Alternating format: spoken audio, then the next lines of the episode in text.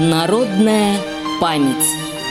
Радиомарафон региональных организаций ВОЗ к 75-й годовщине Победы в Великой Отечественной войне. Здравствуйте, дорогие радиослушатели. Меня зовут Полянская Елена Геннадьевна. Я работаю председателем Калужской областной организации Всероссийского общества слепых. И сегодня я хотела бы вам рассказать о двух людях, жизнь которых прошла практически параллельно. В 1924 году на территории современной Калужской области родились два необыкновенных человека. 4 января 1924 года в Козельском районе в селе Колодезе родился Михаил Федотович Кряжев. В 18 лет Михаил Федотович оказался в зоне военных действий. В боях под Тулой он получил тяжелое ранение и контузию и остался незрячим.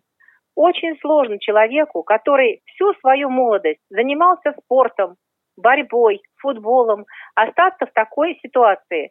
Но, тем не менее, Михаил Федотович возглавил после войны Калужскую городскую местную организацию ВОЗ, окончил Калужский педагогический институт и преподавал историю в Калужском колледже медицинском до 1972 года. В 1972 году Михаил Федотович был избран председателем Калужской областной организации ВОЗ. И с этого момента начинается его деятельность как руководителя огромной организации, под руководством которого находятся четыре предприятия Всероссийского общества слепых.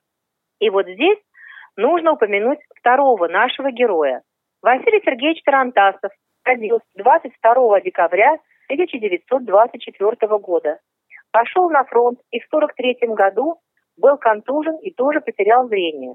Вступив в ряды Всероссийского общества слепых, Василий Сергеевич еще будучи совсем молодым человеком, в 30-летнем возрасте возглавил прекрасное предприятие Боровская УПП ВОЗ.